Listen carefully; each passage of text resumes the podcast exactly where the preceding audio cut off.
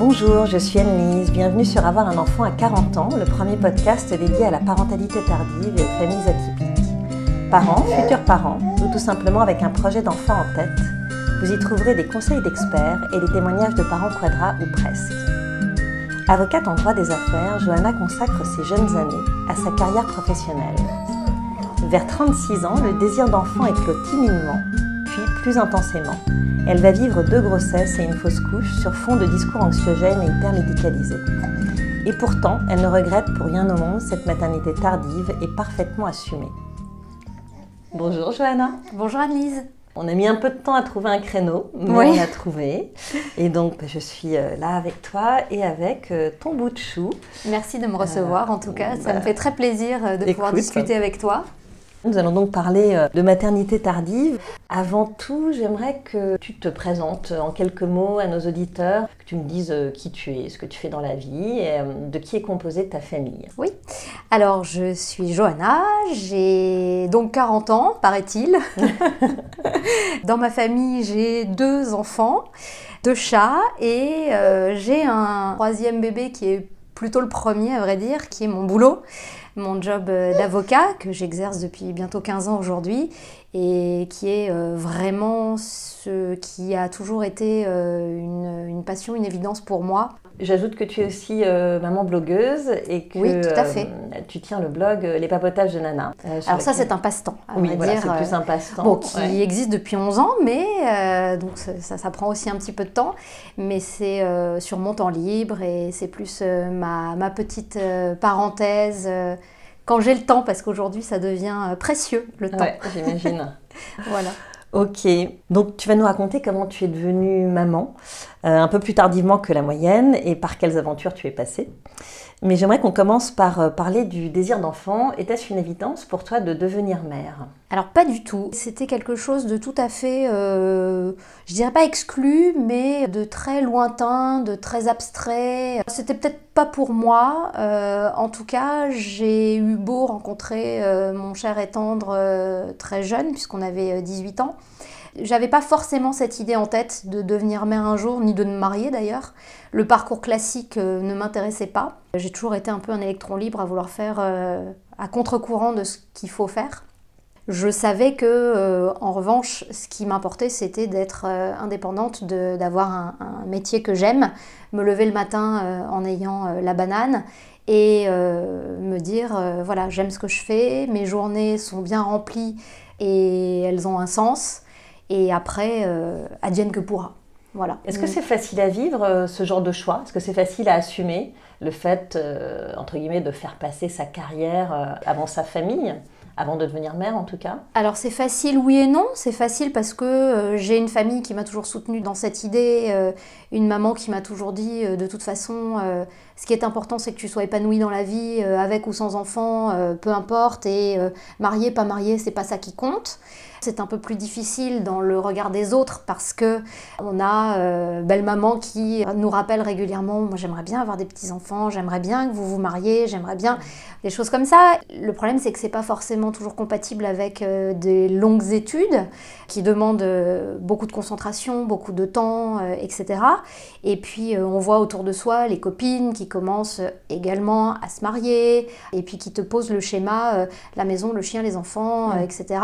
Mais moi, après, j'ai un peu un caractère de cochon, donc euh, je me mettais des écoutilles, je me disais, je m'en fiche ce que pensent les autres, ma vie, c'est la mienne. C'est pas parce qu'on me pose ces questions-là que je dois faire ce qu'on attend de moi, parce que euh, c'est pas les autres qui élèveront mes enfants le jour où j'en aurai.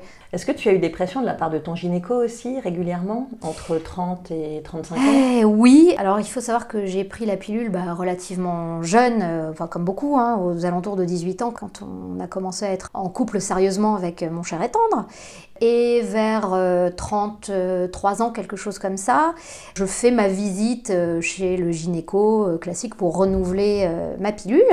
Et euh, là, le médecin me dit Bon, bah, à votre âge, je vous la prescris plus parce que euh, il serait quand même temps de songer à faire des enfants. En plus, vous avez pris la pilule pendant longtemps, donc si ça se trouve, ça marchera pas tout de suite.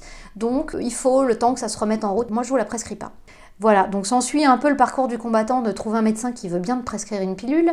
Et tu as eu du mal à en trouver à 35 ans? Disons que le discours revenait régulièrement. Non mais madame, à votre âge, euh, je leur explique gentiment que c'est pas mon projet, c'est pas mon parcours, que j'ai un cabinet d'avocats à faire tourner, qui est mon premier bébé, qui sera peut-être mon seul bébé d'ailleurs, avec mes deux chats, que je suis très bien comme ça et que j'ai pas forcément envie euh, de suivre le parcours classique de tout le monde, que quand euh, le déclic viendra, c'est certainement pas parce qu'un gynéco ou un médecin m'aura dit de le faire.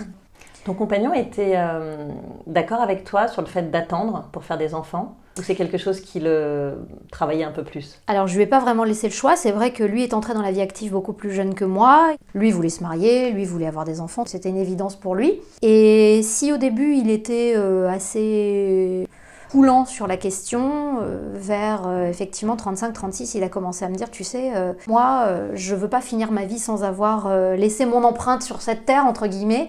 Si ça doit pas être avec toi, il faut que tu me le dises vraiment. J'ai commencé à lui dire, écoute, je veux bien commencer à réfléchir un peu à la question. Et du coup, est-ce qu'à un moment, toi, tu as eu un déclic? Qu'est-ce qui s'est passé? Alors, je pourrais pas dire que j'ai eu un déclic. Je me suis dit, bon, j'ai 36 ans, je suis bien dans ma vie, je suis bien dans mes pompes. Est-ce que j'ai pas envie de me rajouter un challenge de plus? Et pourquoi pas tenter l'aventure? Et puis de toute façon, euh, effectivement, ça risque de prendre un petit peu de temps puisque j'ai quand même pris la pilule pendant 18, euh, 20 ans, un truc comme ça. Puis je m'en remets un peu euh, au ciel, entre guillemets. Je me dis, si ça vient, très bien. Si ça vient pas, c'est que mm. je suis pas faite pour ça. Et donc pour la petite histoire, on part trois jours au Maroc pour se reposer un petit peu. Et je me rends compte donc en rentrant à Paris en mai que j'ai ramené avec moi un petit clandestin et que donc je suis enceinte. C'est quelque chose de complètement nouveau, de complètement. Enfin, c'est l'aventure. Donc, je ne sais pas du tout où je mets les pieds. Mais c'est surtout l'angoisse qui pointe euh, en premier, où je me dis, zut, zut, zut, là, on rigole plus. Euh, ma vie entière va complètement changer. On est euh, plus du tout dans la vie légère de mes chats, mon cabinet, mon mec. voilà. D'accord. Et comment se passent ces neuf mois? Ça se passe de manière très ambivalente. D'un côté, je le vis de manière extrêmement sereine. J'ai comme une espèce d'instinct maternel qui me dit T'inquiète, ça va bien se passer, tu vas gérer comme un chef. Et puis j'ai euh, tous les rendez-vous médicaux, euh, d'aller chez le gynéco, d'aller faire les prises de sang, etc. etc. où là, pour le coup, euh, on me ramène à une réalité extrêmement terre à terre et extrêmement dure, violente où on me dit ah mais de toute façon vous il va falloir vous surveiller un peu plus que la normale parce que vous êtes plus âgé que les mamans habituelles. Donc, euh, bah, on, rappelle juste que tu as 36 ans. J'ai 36 ans, oui. Donc on est quand même très loin de la quarantaine. Ah oui, complètement. complètement. Et on te dit à 36 ans, vous êtes plus âgé, donc vous allez avoir un suivi particulier. Oui, euh, oui, oui, on me dit à 36 ans, euh, vous, faites partie des, des, femmes un peu plus à risque parce que plus âgées. Et puis comme c'est un premier, on ne sait pas s'il peut y avoir des problèmes, euh, etc., des problèmes de santé, des problèmes héréditaires. On me déroule toute la liste des choses un peu dures, un peu horribles auxquelles il faut faire attention pendant une grossesse. Et là, je me dis, waouh, la grossesse sereine, elle est loin quand même. Hein je vais à chaque rendez-vous médical avec une espèce de boule au ventre en me disant qu'est-ce qu'on va me sortir aujourd'hui? Parce que concrètement, ça se passe comment? On te fait plus de prises de sang, plus d'échographie? Alors, prise de sang, bah, de toute façon, tous les mois à cause de la toxo euh, et compagnie. Et j'ai un rendez-vous par mois chez ma gynéco qui, pour le coup, euh, me fait faire effectivement tous les mois une échographie et qui va même m'en faire faire un petit peu plus qu'une par mois parce que euh, au cours de l'évolution de cette grossesse, elle va me dire mais votre bébé euh, prend peu de poids, grandit peu, c'est un tout petit bébé. Alors c'est là où le discours aussi est un peu ambivalent parce qu'elle me dit moi je ne m'inquiète pas parce que vous êtes un petit gabarit, vous êtes né euh, en étant petite, etc. Euh, les antécédents familiaux font que voilà. Mais on va quand même vous surveiller un petit peu plus parce que il peut y avoir des problèmes congénitaux, je sais pas trop quoi. et il faut suivre que votre bébé prenne bien du poids tous les mois parce que si c'est pas le cas, il faudra songer assez rapidement à un déclenchement et peut-être à faire un aide votre fille plus tôt pour euh, qu'elle prenne plus de poids en couveuse que vous n'êtes capable de, lui faire prendre comme poids à l'intérieur de votre corps. Alors, elle me le dit pas comme ça, mais c'est comme ça que je l'entends. C'est pas du tout culpabilisant comme discours, ça. C'est ça, exactement. Sachant que pendant cette grossesse, j'ai pris très peu de ventre, très peu de poids, Pourtant, j'étais jamais malade, euh, aucun symptôme, pas de nausée, Oui, tu pas de... pas de régime particulier. Je ne faisais rien, je mangeais normalement. J'ai vraiment eu la grossesse de rêve que toutes les femmes veulent avoir. Mais on me dit, vous ne donnez pas ce qu'il faut à votre enfant. Ça- t'a un petit peu gâché ta grossesse ou bon, tu as réussi quand même à. Alors, à faire la sur part le, des moment, choses. sur le moment, non, parce que je me disais, je m'écoute moi, c'est pas eux qui vont décider pour moi. Mon instinct maternel est plus fort que tout le reste. Il faut savoir qu'à partir du septième mois, ma gynéco m'a dit euh, Bon, bah maintenant vous allez être suivi à la maternité. Et eux, ils vont être beaucoup moins cool que moi. Ils vont vous faire des échos, des monitos euh, tous les 15 jours, voire peut-être même plus si bébé grandit pas bien. euh, et puis, ils vont vous parler de déclenchement. Et effectivement, j'arrive à la maternité et encore une fois, discours ambivalent. euh, bon, alors il paraît que vous avez un petit bébé, bon, bah, on va surveiller ça. Et effectivement, tous les 15 jours, j'ai droit à des monitos, à des échos. Bref, le parcours hyper médicalisé. Mais bizarrement, à chaque fois que je vais à un rendez-vous, il se conclut par mais on comprend pas pourquoi vous êtes là, votre bébé il prend du poids parfaitement, euh, tout va bien, elle a un rythme cardiaque euh, parfait, il n'y a aucune raison. Et à partir du mois de décembre, on me dit bon ben si euh, bébé grandit plus, euh, on vous déclenche dans 15 jours. Huitième mois se passe, et puis arrive euh, mi-janvier, et là on commence à me suivre encore plus régulièrement, donc là c'est toutes les semaines hein, les monitos. Et finalement, ma fille euh, va se pointer tout à fait naturellement. Je vais perdre les os dans la nuit du, du 28 janvier. Je me dis, cool. On ne m'a pas déclenché. Je suis arrivée quasiment à terme. On était à 39 semaines et 6 jours, un truc Ce comme qu'on m'a raconté jusqu'ici, euh, finalement. euh, Voilà, tout ce qu'on m'a dit produit. ne Enfin, s'est pas produit. Donc je prends ma douche, je me prépare, etc. Puis on file à la maternité. Et là, j'arrive. euh, la sage-femme qui me reçoit me dit euh, On va vérifier que vous ayez perdu les os vraiment. Elle vérifie, elle me fait un monito, elle me dit Ah bah oui, effectivement, euh, vous avez perdu les os. Par contre, vous n'êtes pas beaucoup dilaté, voire pas du tout. Vous n'avez pas de contraction euh, douloureuse, donc c'est que le travail, c'est pas pour tout de suite. Je vous emmène en chambre. Et puis on se revoit dans la nuit ou demain matin quand le travail commence à se déclencher. Donc là, douche froide, je me dis quoi? Mais je croyais que quand la poche s'était rompue, euh, c'était dans les deux heures, j'ai mon bébé dans les bras, euh, merci, au revoir. Eh ben non. Donc on m'amène en chambre et je vais passer comme ça 40 heures dans mon lit d'hôpital à, attendre, examiné. à être examinée, à avoir un shoot d'antibiotiques euh, toutes les 6 ou 12 heures, je sais plus exactement, parce que à partir du moment où la poche est rompue, il y a des risques d'infection pour Ouais, le bébé, donc sûr. il faut euh, stériliser entre guillemets euh, le terrain. Bon là quand même euh, les heures euh, défilent et puis je vois que euh, il se passe toujours rien. Donc le moral commence à chuter un peu. euh. La nuit c'est compliqué parce que j'entends les bébés qui pleurent et moi il est toujours au chaud dans mon ventre ce bébé.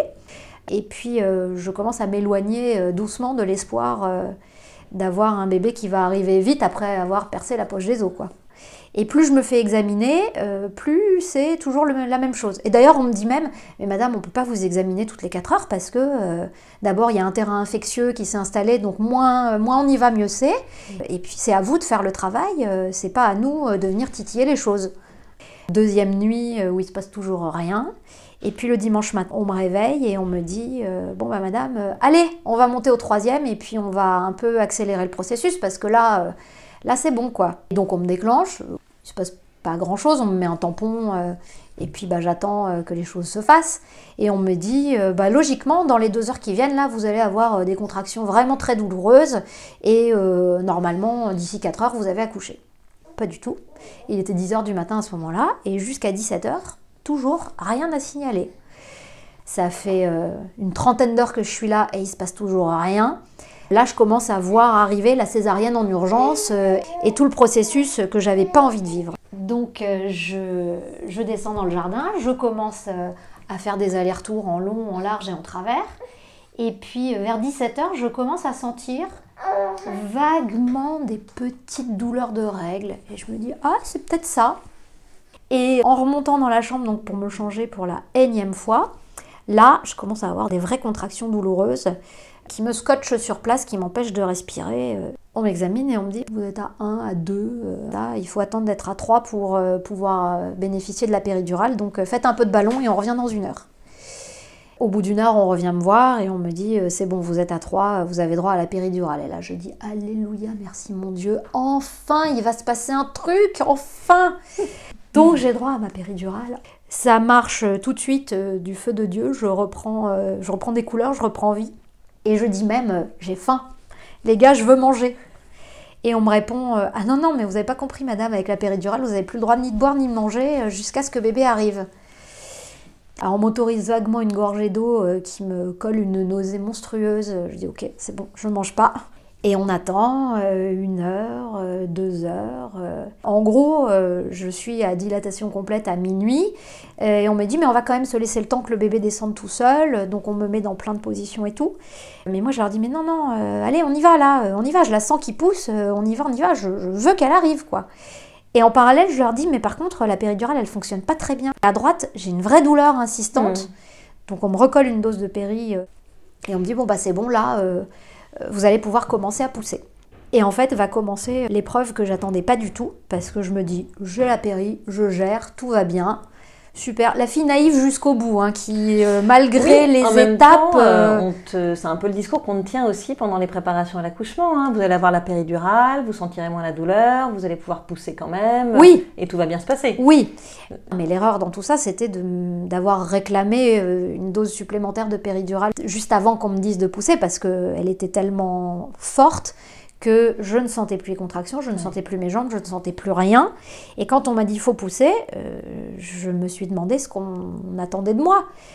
Et on me disait non, non, mais là il faut pousser. Ben, c'est ce que je suis en train de faire. Ah non, vous n'êtes pas en train de pousser là. Comment ça je pousse pas? Il va falloir y aller davantage, madame. Donc ça a duré comme ça une vingtaine de minutes. Et puis euh, d'un coup tout s'accélère. J'entends le rythme cardiaque qui chute complètement. D'un coup on lève un drap devant moi. Et je vois un médecin arriver avec ses gants euh, façon Édouard aux mains d'argent. euh, et on me dit il faut continuer à pousser. Je vois la tête de mon chéri complètement déconfite. Et puis je vois le médecin qui s'agite. D'un coup, on me pose un bébé sur le torse. Je vois un, un petit cucu violet. Et on me le reprend et il s'en va.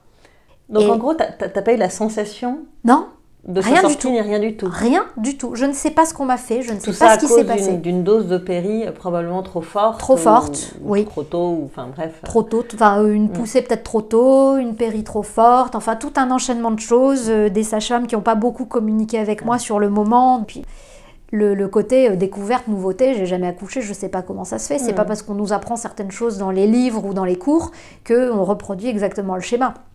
Donc je me retrouve euh, toute seule euh, dans la salle. On a demandé à mon chéri de partir avec le bébé.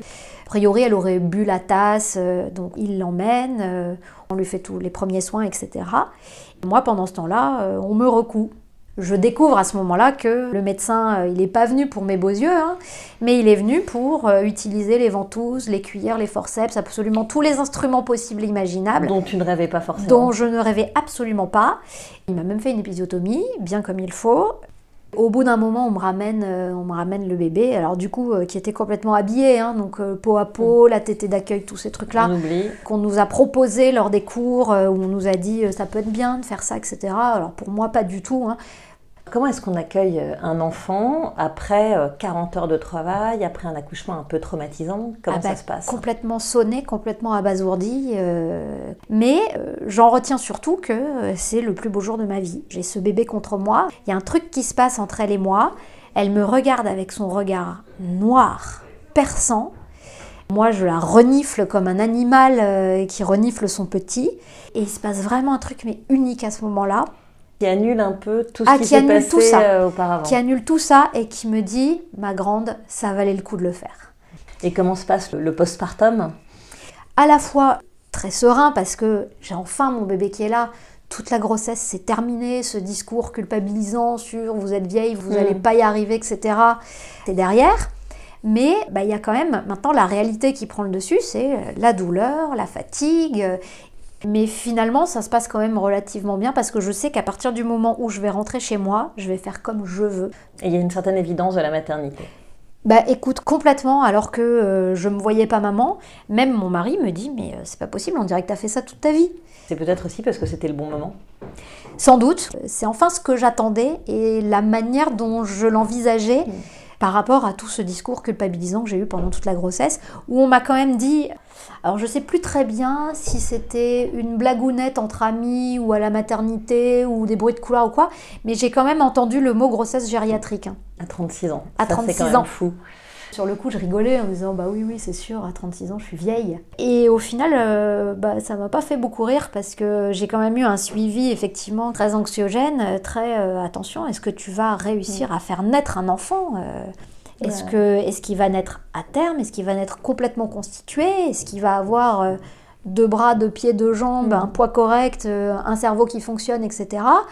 Mais je suis assez contente d'avoir fait confiance à mon instinct parce que tout ce discours-là, je l'ai mis loin, très loin. Est-ce que tu penses euh, justement que le fait d'avoir un peu vécu, d'avoir euh, réussi des choses dans ta vie euh, en amont de cette grossesse, ça t'a donné une confiance en toi c'est possible.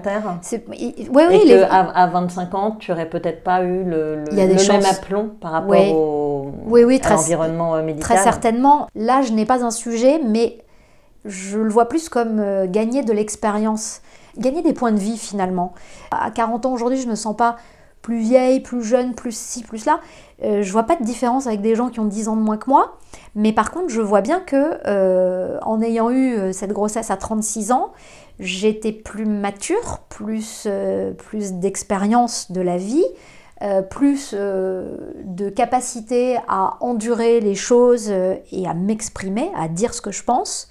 C'est certain qu'à 25 ans, euh, on m'aurait dit euh, attention, il faut vous déclencher.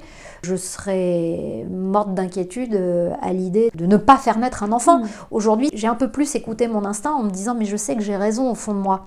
Finalement, tout, est question de, de statistiques. Il y en a qui sont mauvaises, mais il y en a qui sont très bonnes.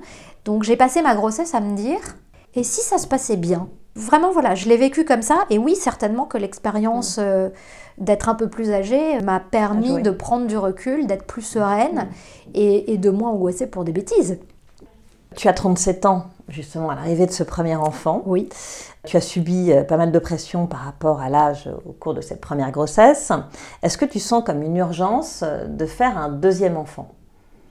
Alors oui et non. Après cette grossesse quand même pas, très cool, même si je n'en ai gardé que le positif.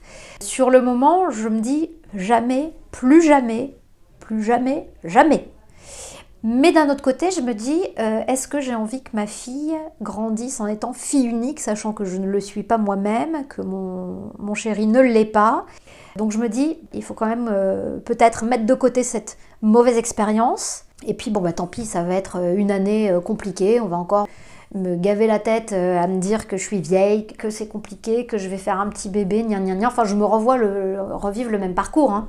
Et puis bah, la question vient pas tout de suite non plus parce que ma fille ne fait pas du tout ses nuits jusqu'à ses 11 mois révolus. Donc c'est une année où je suis quand même très fatiguée. Je n'ai jamais vraiment arrêté de bosser pendant toute cette période-là, puisqu'en étant profession libérale, euh, on s'arrête jamais vraiment. Mmh. Du coup, à quel moment est-ce que tu te dis, bon, ça y est, euh, c'est bon, on y retourne, euh, je suis prête, ne perdons pas de temps Je crois que ma fille a à ce moment-là 15 mois, quelque chose comme ça.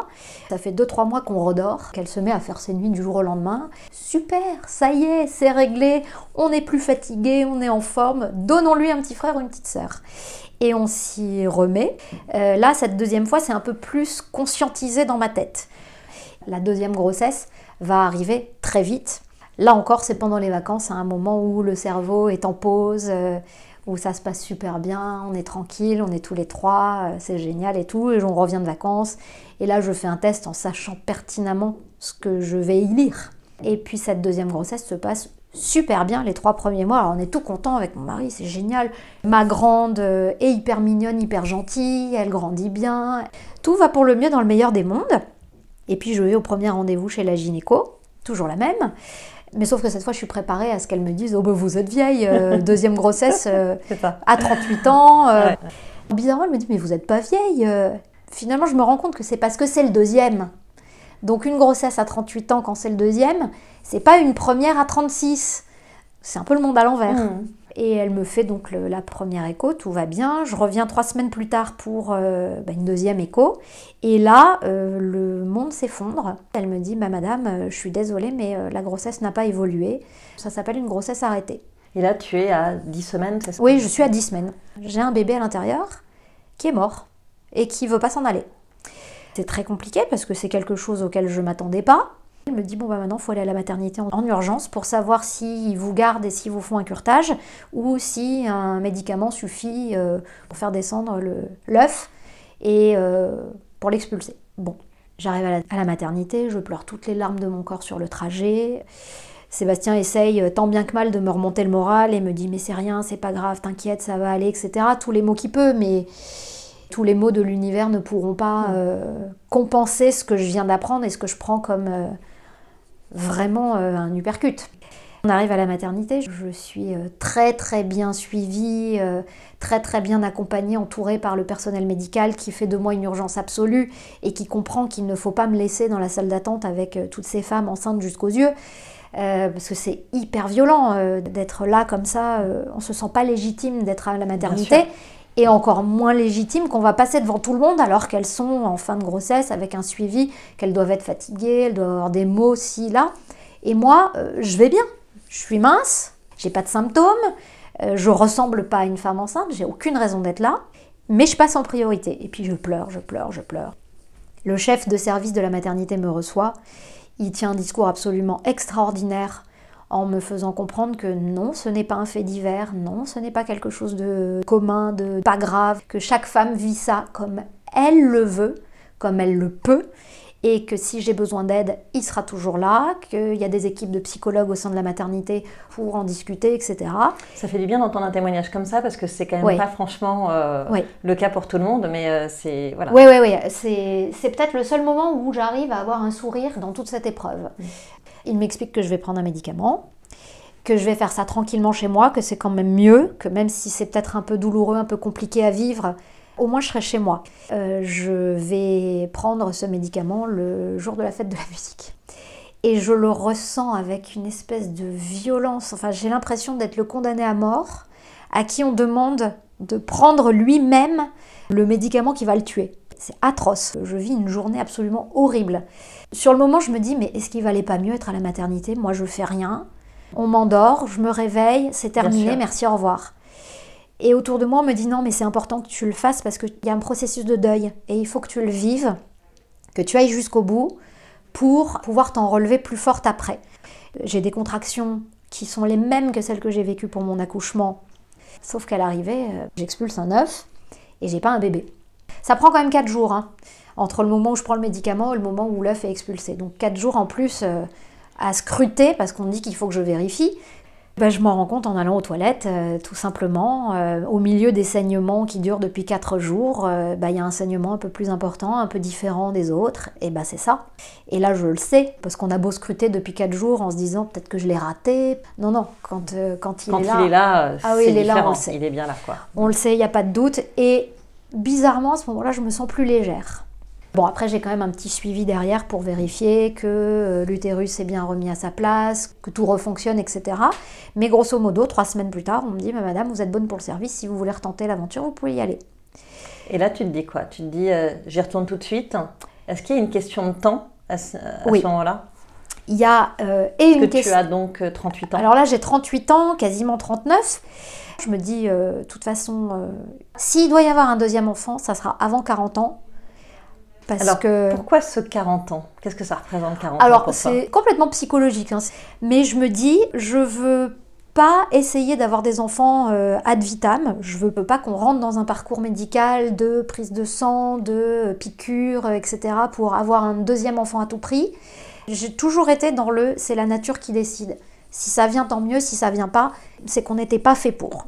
Et donc je me dis, la deadline, c'est 40 ans. Donc là, tu retombes enceinte. Donc là, je retombe enceinte. Trois mois après. Trois mois après. La couche. Ce sont les trois mois les plus longs parce que euh, là, pour le coup, c'est un vrai projet. Et je fais des tests tous les mois, juillet, août, septembre, il se passe rien. Je commence à déprimer un peu en me disant, euh, c'est quand même long tout ça, euh, pourquoi Et je me dis, je vais rester sur l'échec de cette deuxième grossesse qui n'a pas évolué. Et puis arrive le mois d'octobre et je retombe enceinte. Et alors que j'attendais ce petit bâton euh, avec impatience et que je me disais ça va être super, je vais être trop contente qu'il soit sur positif et tout, et eh ben je ressens une énorme vague de colère, d'angoisse, de haine, de... Il, y a, tout un tas de sentiments hyper négatifs qui ressortent en moi à ce moment-là. Et ça vient d'où ça? Comment tu te l'expliques C'est le fait de, vivre une grossesse dans l'ombre euh, autre ou... Alors sur le moment, j'arrive pas à, à, me le dire comme ça. Sur le moment, je me dis que comme ma fille ne dort pas bien, que je suis extrêmement fatiguée, je vais revivre la même chose que la deuxième grossesse. Je vais pas réussir à la mener à terme, que ce bébé va pas prendre parce que le contexte n'y est pas. Je suis en colère contre ma fille, contre moi, je culpabilise, contre mon mari, contre la terre entière, je trouve des bonnes raisons à tout. Et qu'est-ce que ça a comme conséquence du coup sur la façon dont tu la vis? Elle se passe pas très bien, pas sur le plan médical, mais elle se passe pas très bien de mon point de vue à moi. Tous les matins, je me lève en me disant est-ce que je vais saigner? Est-ce que j'ai des symptômes? Est-ce que j'ai ci? Est-ce que j'ai là? Est-ce que j'ai machin? Je vais très certainement psychologiquement me créer tout un tas de symptômes. Je vomis pendant 4 mois, matin, midi et soir, la nuit, tout le temps, H24. C'est l'horreur intersidérale. Donc je décide de congédier ma gynéco. Et je me dis, j'ai besoin d'un suivi beaucoup plus light, beaucoup plus cool. Et puis plus apaisant, et, bienveillant. stressant et bienveillant. Voilà. Donc je vais voir la sage-femme qui m'avait suivie pour mon postpartum euh, pour ma grande, parce que je sais qu'elle va être dans un discours positif, elle va pas me dire euh, Ah bah Johanna, à 38 ans, 39 euh, ans, vous êtes vieille, Ah Johanna, on va vous faire 1000 échos pendant 9 mois. Non, non, pas du tout. On écoute vaguement le cœur au Doppler euh, à chaque rendez-vous, donc une fois par mois, et ça dure une minute à tout casser. Quand je vais chez elle, je suis bien, bizarrement j'ai plus de nausées quand j'y vais, j'ai plus de problèmes, euh, tout rentre dans l'ordre. Pendant la petite heure où je suis avec elle, est-ce que tu, tu, finis par réussir à investir cette grossesse au fur et à mesure Alors ça prend énormément de temps.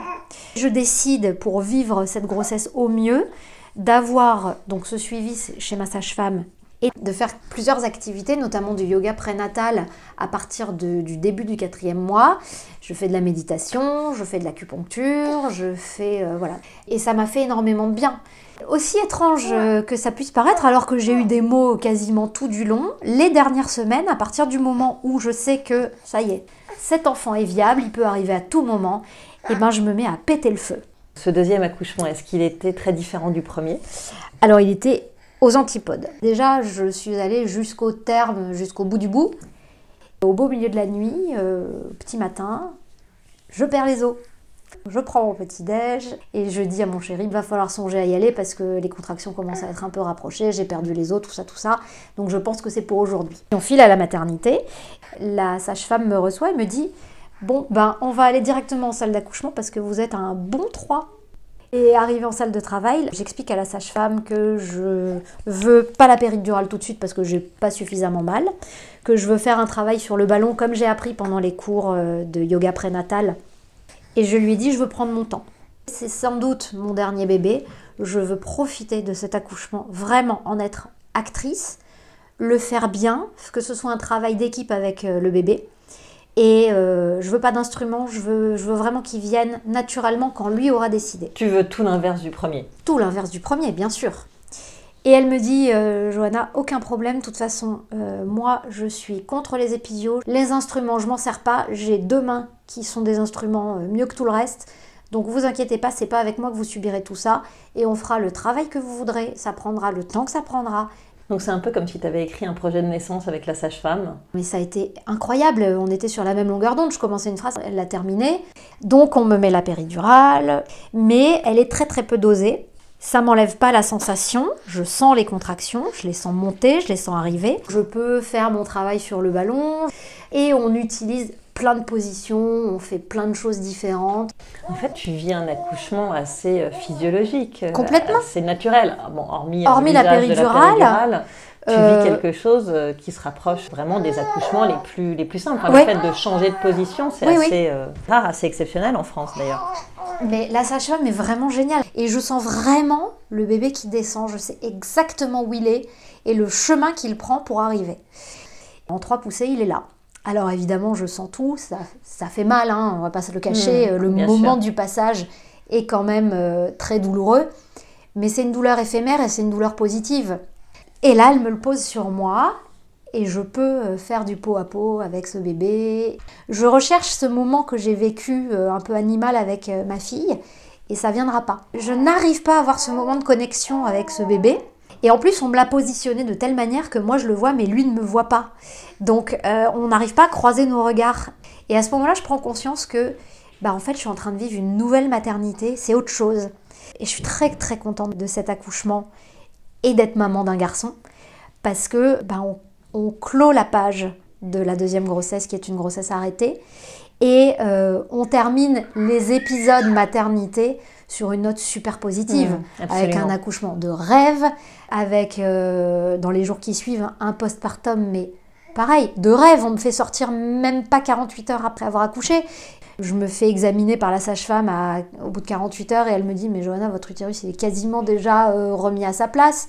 J'ai très peu de douleur, euh, très peu de saignement. Ouais, donc quelque chose encore une fois de très facile alors que tu viens de fêter tes 40 ans. Bah oui, Voilà. Bah oui, complètement. euh, pas Donc, du tout euh, dans l'ordre des choses en fait. Ah bah non, Enfin, a bah non, priori, non. euh, Et, et, et je me dis, bah finalement, euh, l'âge, mais non, encore une fois, c'est pas un sujet, c'est pas une problématique, euh, c'est juste une question de ressenti, une Mm. question de comment on vit sa vie, de quelles sont les expériences qu'on a tirées par le passé, etc.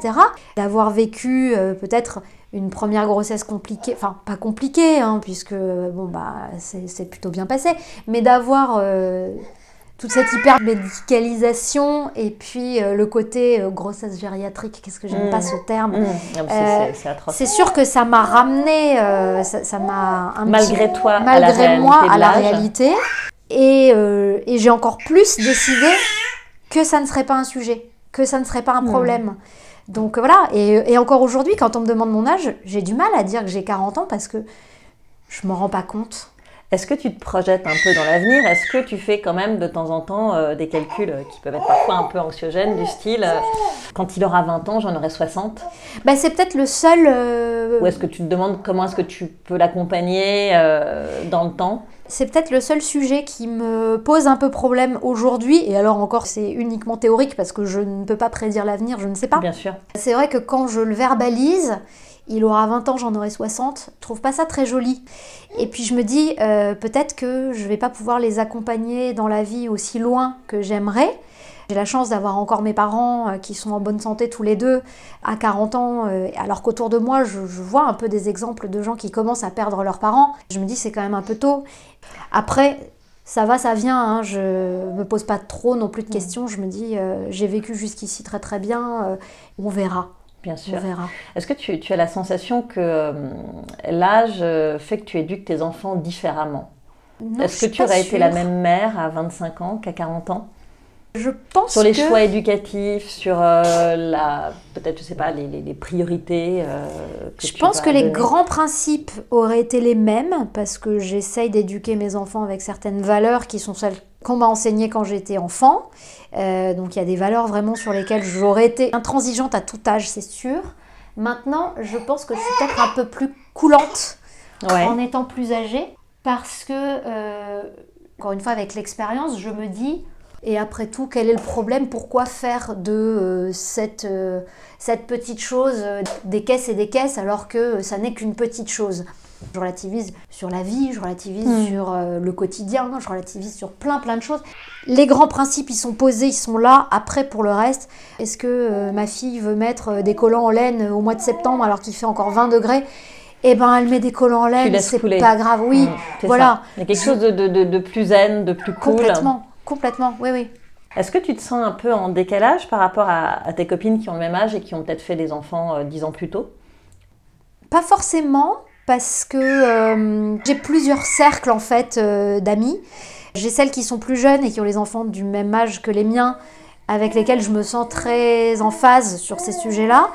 Et les copines qui ont mon âge mais qui ont fait des enfants plus tôt, pour le coup, c'est des filles qui vont être euh, des consoeurs dans les mêmes métiers juridiques que moi, donc on a d'autres centres d'intérêt. Et euh, je suis un peu entre les deux en fait. Euh, donc je me, je me reconnais chez les unes, je me reconnais chez les autres. Mais après, comme je t'ai dit en cette début d'interview, je suis un peu un électron libre. Même si je me sens des affinités auprès de certaines, auprès d'autres, je me sens jamais non plus complètement la même que tout le monde. Et je suis moi, je suis, je suis ce que je suis. Et, et je suis très bien, comme ça. Oui, je me pose pas trop de questions. J'essaye pas d'être dans les codes ou de. Mm. Je le vis plutôt bien. D'accord. Est-ce que tu aurais euh, un, mot de la fin ou un conseil à donner euh, aux femmes qui, euh, comme toi, choisissent de faire un enfant un peu plus tard que la moyenne? Eh ben, je dirais qu'il faut suivre son instinct, que si on a décidé de faire des enfants plus tard, euh, c'est pas pour rien, c'est qu'il y a quelque chose en nous qui fait que, et ne pas se laisser embarquer par euh, les discours médicaux peut-être euh, un peu terre à terre et qui ne sont basés que sur des statistiques et où on essaye de couvrir la responsabilité d'un médecin hmm. au lieu de prendre en compte le cheminement psychologique de la femme. Donc vraiment c'est ça, écouter son instinct. Ok. Merci beaucoup, Johanna, de m'avoir confié ton histoire. Ton témoignage nous montre bien qu'il n'y a pas d'âge pour devenir mère. Je rappelle aussi que tu tiens le blog Les Papotages de Nana, où tu partages ton quotidien et tes conseils de maman, et qu'on peut suivre ton actualité sur Facebook et sur Instagram. Merci à vous, chers auditeurs et auditrices, de nous avoir écoutés. J'espère que ce podcast vous a intéressé, qu'il vous a inspiré, peut-être même déculpabilisé. Pour poursuivre les échanges et la discussion, je vous invite à nous rejoindre sur notre compte Instagram et si vous souhaitez soutenir notre podcast, n'hésitez pas à déposer quelques étoiles sur Apple Podcast et surtout à le partager au plus grand nombre. À très bientôt sur Avoir un enfant à 40 ans.